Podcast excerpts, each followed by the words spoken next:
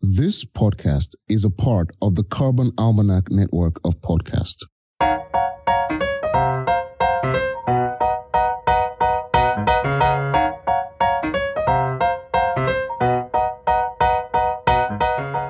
What happens when regular people work together to create massive, meaningful change on a global scale?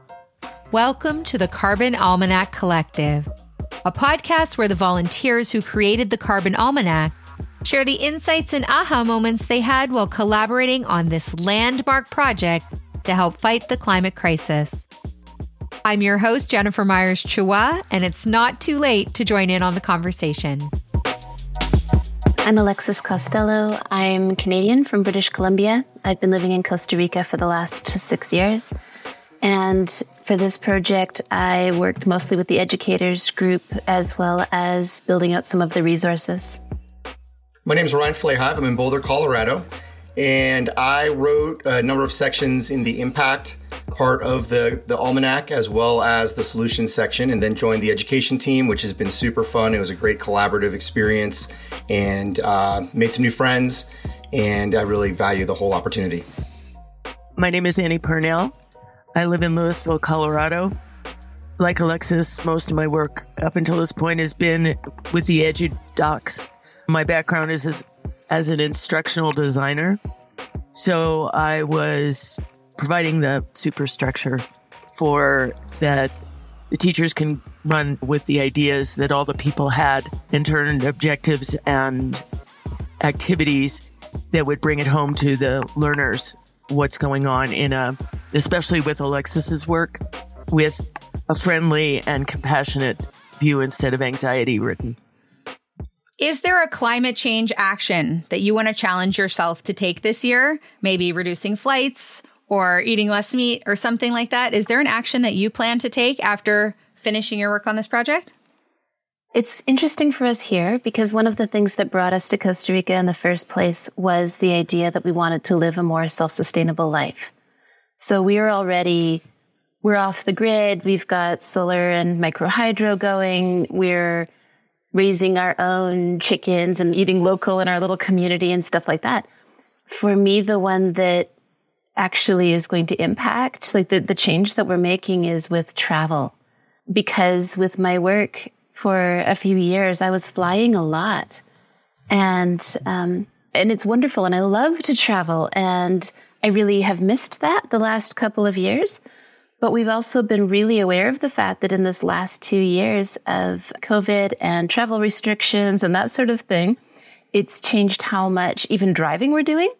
And we've realized that we've made a, a huge impact kind of accidentally by not flying to Europe, by not flying back to Canada all the time. And um, we're already in discussion as a family of how we're going to keep that, right? Now that we've, things are opening up, travel opportunities are coming back, but being much more discriminatory about how we use that and not being frivolous with it as maybe we had been in the past. And so that's the one that we're really um, talking about as a group right now. Mm-hmm. Ryan, are you making any changes? Yeah, uh, throughout my journey as a climate activist, I've had an opportunity to learn a lot about various aspects of, of the fight against climate change. And the one that I find most interesting right now that I'm getting most involved in is regenerative agriculture and regenerative ranching. It, it's kind of amazing to think that we could be feeding ourselves healthy food while also trapping as much carbon as possible in the soil.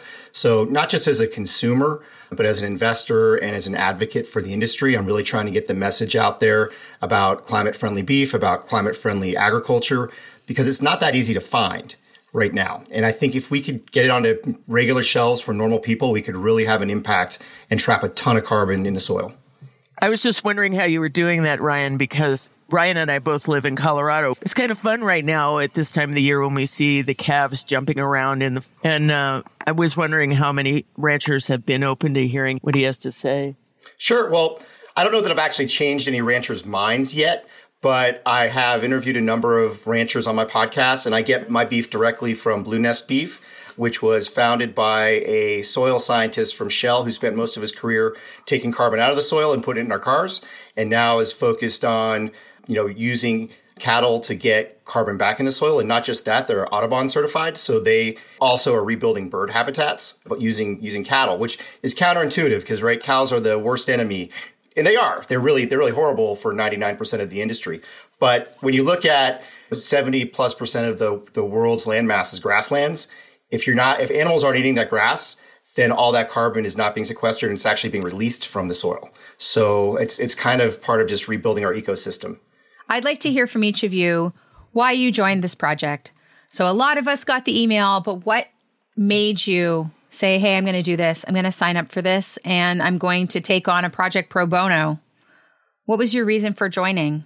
I mean, in a word, Seth, he's just an amazing man. I think that I can speak for most of the people in this project that we would all jump at the opportunity to work with him on pretty much anything, but such an important topic and knowing that he's going to have this multiplier effect that's mm-hmm. beyond anything we could do individually. And we're seeing it. The three of us started early on when there were under 300 people and now there's thousands of people involved and now there's big companies involved and we're signed with penguin random house i'm a publishing nerd most of my career has been in publishing that's that's the premier publishing house for a project like this i'd have to piggyback on what ryan said but the other thing was when i saw the email I have an active imagination, and what appeared in front of my eyes was uh, an image of my children. And how could I not do this? To say to my children, oh yeah, I had an opportunity to work on something and make a difference and I turned it down. Then it was a no brainer. Uh, the same thing. You know, I'm a mom and the last few years I've had this very much like walk the talk kind of mentality. We talk a lot about the things that we do in order to be self-sustainable or something like that. But this was an opportunity to walk the talk. And also, I don't know about the rest of you. I also didn't necessarily think I was going to get in. Um, I actually, I actually didn't get in. I didn't get in at first. I had to write directly to Seth and, and ask him to let me in. I said, "This is too important." I didn't think I was going to get in.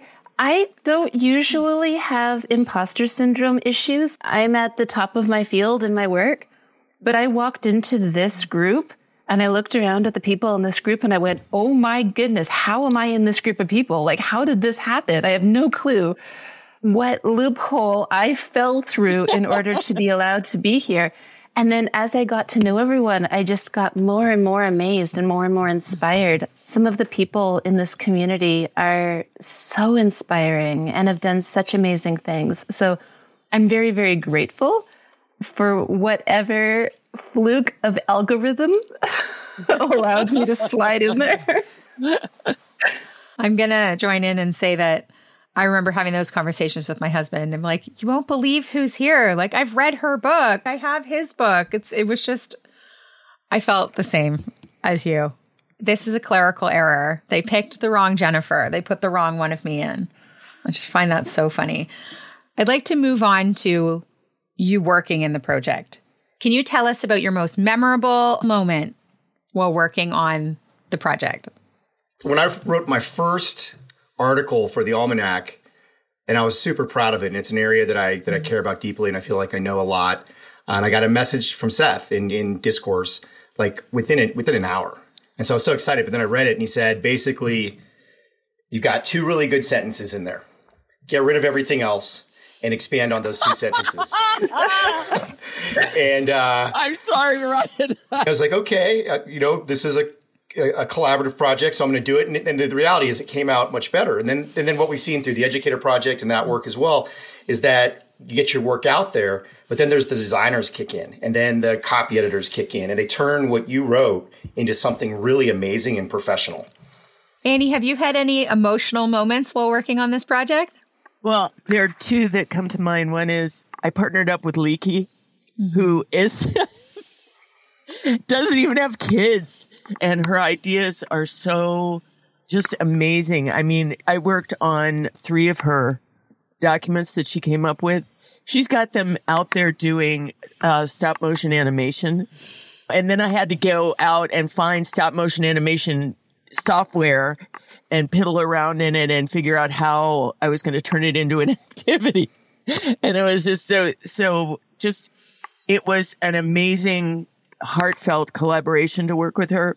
The other thing is that right now, um, Minot and Anna Cosentino and I are working on, uh, because we're, our documents, we're looking for testers. And right now, I can't say too much about it. We're, we're on the verge of having a really amazing opportunity actually in New York and with a group of girls that I just, if they could run with this idea, the things that could happen for them and their community, it's like, wow, it's humbling to think that something that we sat and worked on and then can transfer into their lives and make a change is really uh, very touching.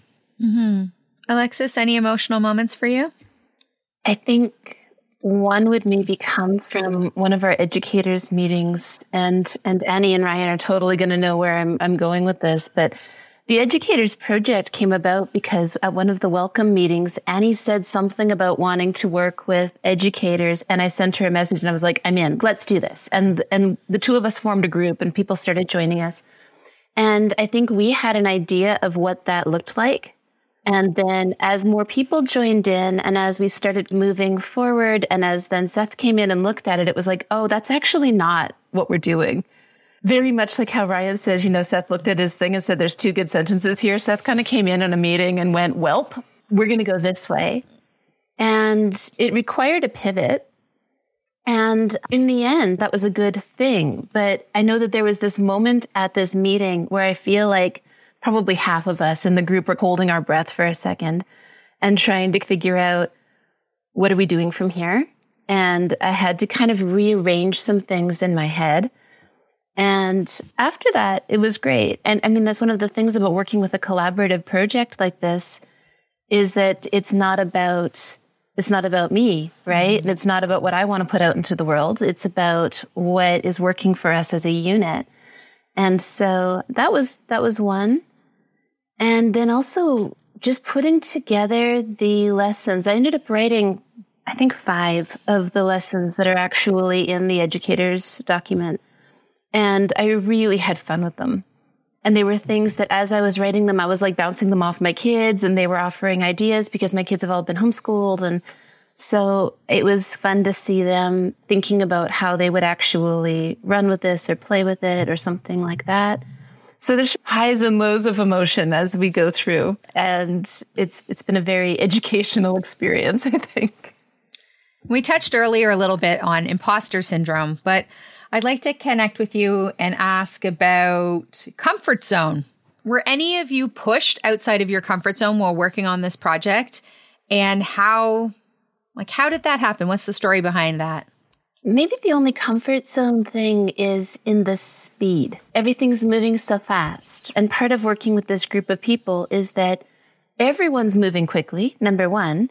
And, you know, 90% of those people that are moving quickly are doing so in a different time zone than you. So sometimes by the time you've caught up, there were days when I would put something out in the morning and then, you know, I have to go to work and at the end of the day, I look at my messages and it's like, oh, there have been 40 messages about this topic, and I've now missed that boat. That ship has now sailed, and someone in Europe has done it already. You have to be comfortable with that speed of processing, which I think I might be slightly more comfortable with that than some people because of like alt MBA training and just that idea of you ship, you ship, you ship, you ship. But it was a little bit disconcerting sometimes to see how quickly something could change before you could even get back into it. And so it's a blessing and a curse to have things move quite that fast, especially this last month. At the beginning, things were moving a little bit more slowly, but as we were hitting deadlines, things started to move at warp speed, which is amazing too, but tricky. When I was working on topics related to solutions, I felt very, very comfortable. That's an area where I've got some some broad exposure, and, and you don't have to go into a lot of detail, you know, to explain them. But then closer to the end, it became clear that the impacts section is where pe- they needed some more writers. And so I was asked to write about coastline issues and water salinity issues that I really don't know much about.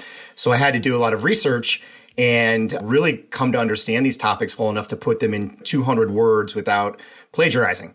And so those were really tough. Those took a number of days, each one of them. And the good news is that they all got copy checked, fact checked. And so they, they, they came out really nice. I just needed to get the raw ideas out there for the team, but it was intimidating to write about topics that I didn't know a whole lot about. I'm not going to lie, that scared me too. that really scared me. Annie, how about you? Were you pushed outside of your comfort zone? Yes, and to piggyback on something that Alexis brought up about that moment when Seth showed up was, yeah, I won't lie, it felt like I was punched in the heart. And it was having to come back from that was tough.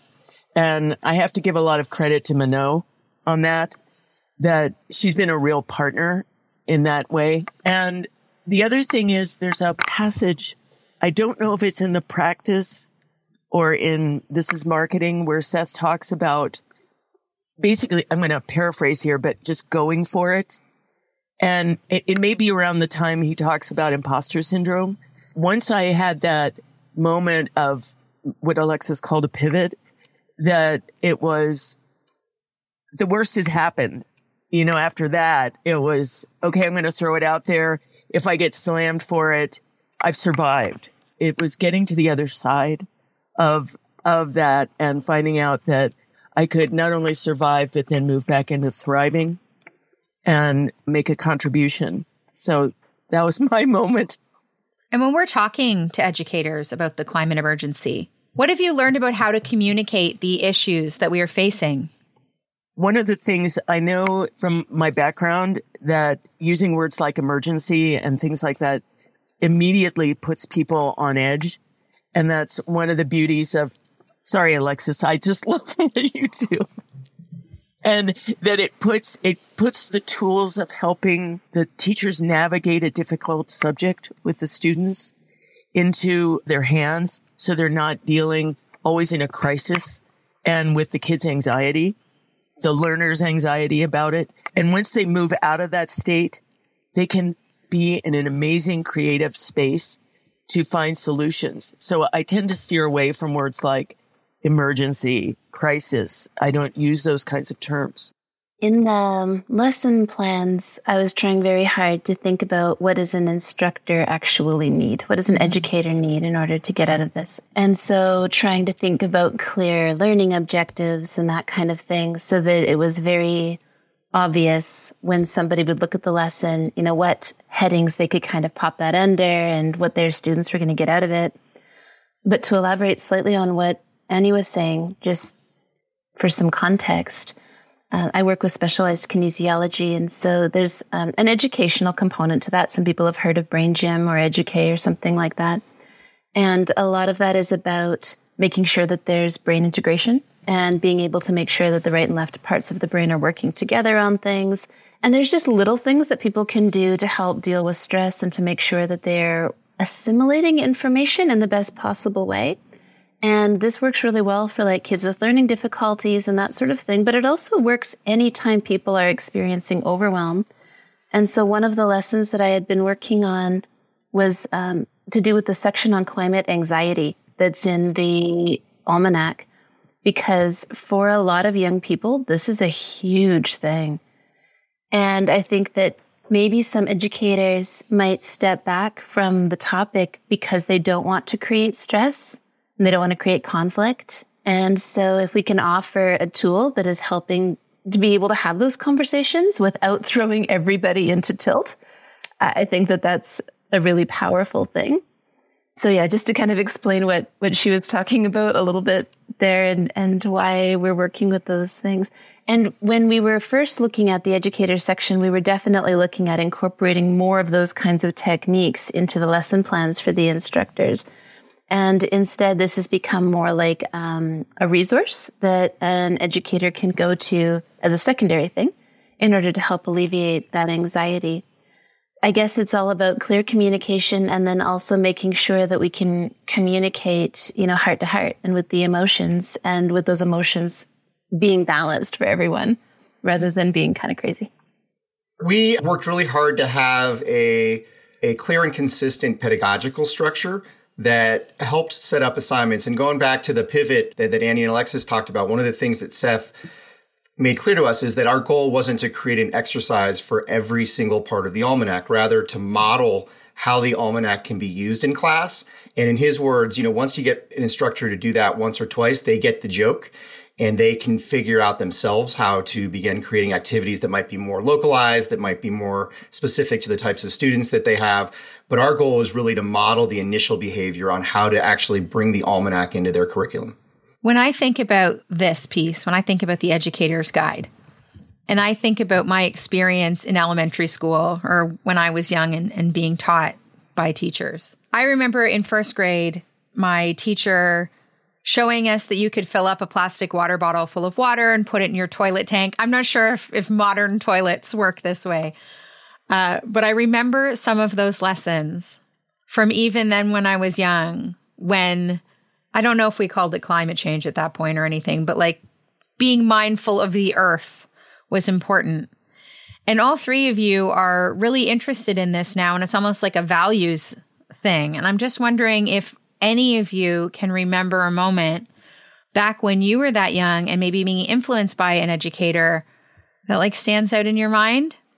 When I was in middle school, so going back to when I was about 12, I was part of the group that set up the, we called it the Green Club at our school and implemented things like a recycling program. And at one point we raised money so that we could do a big field trip. And our field trip was to go to Vancouver and see like the big recycling plant. So nerdy me and my other friends going to like science world and learning about all of the science of stuff and then going to the, the recycling plant. And you know, I remember that, that that impacted a lot. And there were definitely teachers in that school that really fostered that idea and took that under their wing. I think that we kind of initiated that as kids, but to have the support of certain instructors was really, really helpful. You know, you can't really get that kind of program going in a school unless you have the support of the educational team. I remember getting into fights with my father. He grew up in New York City and he was a son of immigrants. And so his push was to do what was expeditious to make a living for his family. And having a global or an environmental consciousness wasn't anything that was his. And he and I often clashed about throughout his life because he's gone. And I think that the teacher issue that you were talking about to point they were sustaining. I can think of my biology teacher in in uh, sixth grade looking at animals, especially when we got into dissection and seeing the impact of their environment on them, even though the formaldehyde had decimated a lot of things, but looking at life in that way, in that with a microscope and seeing the impact of what was going on. Those teachers sustained me when in my home environment it was kind of hostile to the development of those kinds of ideas. For me, teachers are heroes and very important. And as a parent, when my children were born in California, they were, we were always in field tripping someplace down to University of Santa Cruz to the dolphin tank or going up to the East Bay. And you couldn't even breathe at the dump. The methane was so obnoxious. I mean, mm-hmm. I thought, why did I agree to sign this p- permission slip to, you know, for my kids to be, it, you know, it was just so it's been evolving, but it's just gotten deeper and deeper. And the teachers who were there, that's why I joined this to give them the tools that they could to take it even farther and faster. Because I do think the kids, especially the younger, they have a sense of wonder and they believe that they can do anything. They haven't reached that point where people tell them that's crazy or stupid or whatever. That so that's why for me, whatever tool I can build for the educators to reach the children and help support them is really important. Ryan, how about little Ryan? Did he have any moments? Sure. Little Ryan was actually raised with with an environmental ethic, and you know, in Colorado, spending a lot of time in the outdoors, and um, my my parents taught me a lot about empathy and caring about others. At the time, they were just discovering the greenhouse effect, so that wasn't the issue. The ozone hole was the issue then. And I actually organized my school's first Earth Day event and had the support of my school and was able to bring in speakers. And I don't know, for me, it felt like the, the first time that I could have impact and, and was introducing topics to my peers that they'd never heard about because it just wasn't the issue then, the environment so much in their families at least. That was a big turning point in my climate or then environmental that's evolved into a climate trajectory. Have you had any aha moments about the climate or environmental issues while working on this project? Honestly, one that came up for me one of the the culture things about this like people like us do things like this right so you land in a group of these kind of people that are all doing this passionately and then you come out of this group of people for a moment and you start talking about the thing that you're doing with somebody else and you realize that not everybody has this same consciousness and awareness and not only does not everybody have the same consciousness and awareness, but some people are actively opposed to the consciousness and awareness that you are in. I remember one day I was very excited. You know, I had had a meeting that morning. We were meeting weekly for a while as an educators group and I was all fired up about something and I was writing lessons and I was doing things. And we met some friends and I was talking about what I was doing and was informed that climate change is just a myth designed in order to distract everyone. And it's just the next crisis so that our government can control our travel and our food consumption. And it was a big, it was a big thing for me because I, you, you take a step back and you take a breath and you kind of go, but wait, I've been reading all of this and this is data that we absolutely have you have to sometimes take a step back and realize that not everybody has the same information. And that might take us back to that principle of Sonder, the idea that, you know, if you had the same information, if you knew to be true what other people know to be true, you would do the same thing that they do. And so there is, there are reasons why people have those feelings. And then we have to be able to be cognizant of that, but at the same time still move forward in a way that that makes sense, right? So it's it's sort of funny. My biggest ahas around this were not necessarily about climate change or the things that we were doing as a group, because most of those were already in alignment with where I was at in my life. It was in taking those ideas to someone else and, and realizing that there is, in fact, still a, a juxtaposition there that needs to be dealt with. Absolutely. Annie, do you have anything to add to that? Um, I'd say the moment was when Seth goes, they're climate deniers and we don't have to deal with them. you know, that's not, you know, I was like, yes, that really, I didn't have to adjust my thinking or be wooing them to, I wasn't marketing the idea. I was just, oh, I can talk to people. And it wasn't that they didn't exist, but they weren't to use the analogy, if you've ever been in the water and you have drag, you know, and mm-hmm. being pulled forward, it was all of a sudden there wasn't that drag. And what it flipped over into what Alexis was talking about, I was able to get a lot more things done faster because they'll either come or they won't. But where we need, we're in such a, a time of needing change. Mm-hmm. I could spend my time continuing to woo X, Y, and Z over here, but A, B, and C already are on board. And so that's where my effort's going. So there's this balance between personal action and collective action. And personal action in this crisis is obviously important. But, you know, me putting solar panels on my car, on my house or, or, or recycling or getting a, an electric car isn't going to change the overall trajectory the collective action that can lead to institutional change is what we really need. Mm-hmm. And that's why I find this project so interesting, you know, because with my podcast, I can reach an audience, but with this book and with, you know, Seth's name on it and with Penguin Random House behind it and the marketing push, there's going to be politicians reading it. There's going to be people who can, can make institutional change happen. And I think we can only do that through collective action. And that's mm-hmm. what this, this book really is for me. So, on a scale of helpless to hopeful, where are you now? And do you think that being a part of the Carbon Almanac project has shifted where you are along that line? I'd love to hear your thoughts. I'm hopeful. I love the people I've worked with on this project. Just being around them and spending time working on this has made me very hopeful. And yeah, it lights me up. I enjoy the interactions with the people who are, especially the people I've become closest to are the people on um, our edu team. Other people in the akimbo world that I know, like um, Anna, I because we were in the podcasting workshop together. I'm just really grateful. I'm mixed. So I'm a I'm a skier. And when you're a skier, you see things changing quickly. You know, like I, I, didn't ski California this year because their season was so short.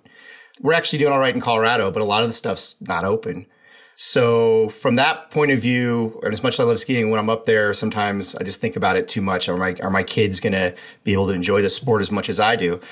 But on the other side of it, because I do have kids, and my daughters are the reason that I I am a climate activist, I have to be hopeful and I have to hope that between projects like this, because there's other projects like this going on simultaneously that we haven't heard about, that collectively they can lead to something that along with hopefully some new technologies and some changes, broad changes in lifestyle and in legislation, we, we can do this, but it's, we don't have much time. Yeah. It's not too late, but there's not too much time. Exactly. Alexis? I, I think I'm in the same boat as Ryan, and I needed a moment to articulate it because when I look at the people involved in this project, I'm hopeful, right? There are amazing people doing amazing things. And when I look at my kids, you know, one of the, I have twins that'll be 20 in May, as well as the, um, little dramatic one that you saw in here a moment ago. We had a conversation with the educators group one day where we were talking about the fact that it's the, the ones that are in middle school and in high school now are the ones that are going to be the policymakers in a few years here. So when I look at them, I feel hopeful. But the other side of it, and I, I feel like actually this became more real for me maybe in this last few months of working with this project is I think it's going to get worse before it gets better. And it's impossible to look at what happened in Colorado had a fire, British Columbia, yeah. which I mean is one of the most beautiful places on earth. I've been all over the place. British Columbia is stunningly gorgeous in nature and it has been a hot mess this year. And that is from a combination of fires and floods and like this is climate change in action and it utterly destroyed, you know, my, my home uh, my home turf this last year. And so it's difficult to kind of see how that's going to get a little bit worse before people really are willing to make the big changes. Because we're talking about big changes in the almanac here. We're not calling for people to recycle their pop cans anymore. The time for that has passed. Like we're, we're calling for bigger change. It'll be interesting at, at any rate to see how things play out because I think people still think that they have a lot of time and and we don't. And that's if people get one idea from reading the almanac, I hope that's it. The the time is not 5 years in the future, 10 years in the future. The time is absolutely right now. I've just been grateful to be in the space with them for this last few months. And you know, it, it it's funny. Ryan and I realized uh, at one point in the middle that we actually have like some common friends and common space. And it, it's a small world. And I think that it's one of those moments where you kind of go, oh, right. No, forget seven degrees. We're all connected by like two and three degrees these days. And so each of us has a big reach. And when we make these connections, I think it, it strengthens our, our reach. So yeah, I'm just very happy to be connected with these people that are doing these things and, uh, and to have gotten to know them better over the course of the last few months. Ryan, do you have any final thoughts? Buy the book. Definitely buy the book, everybody. It's cheap.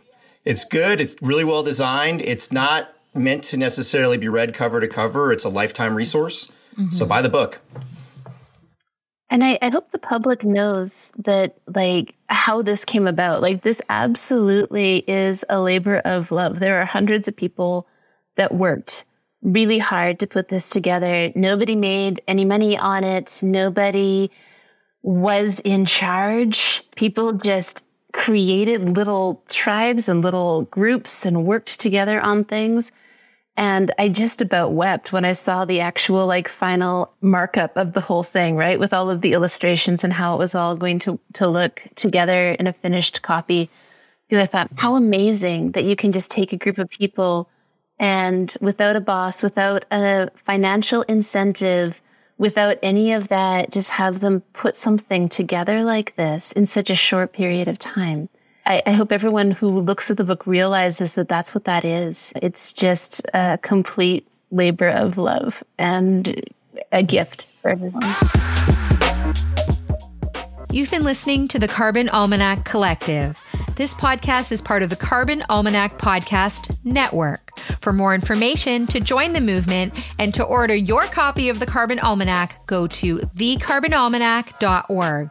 Subscribe and join us next time to get more insights from regular people mobilizing to help the world fight the climate emergency.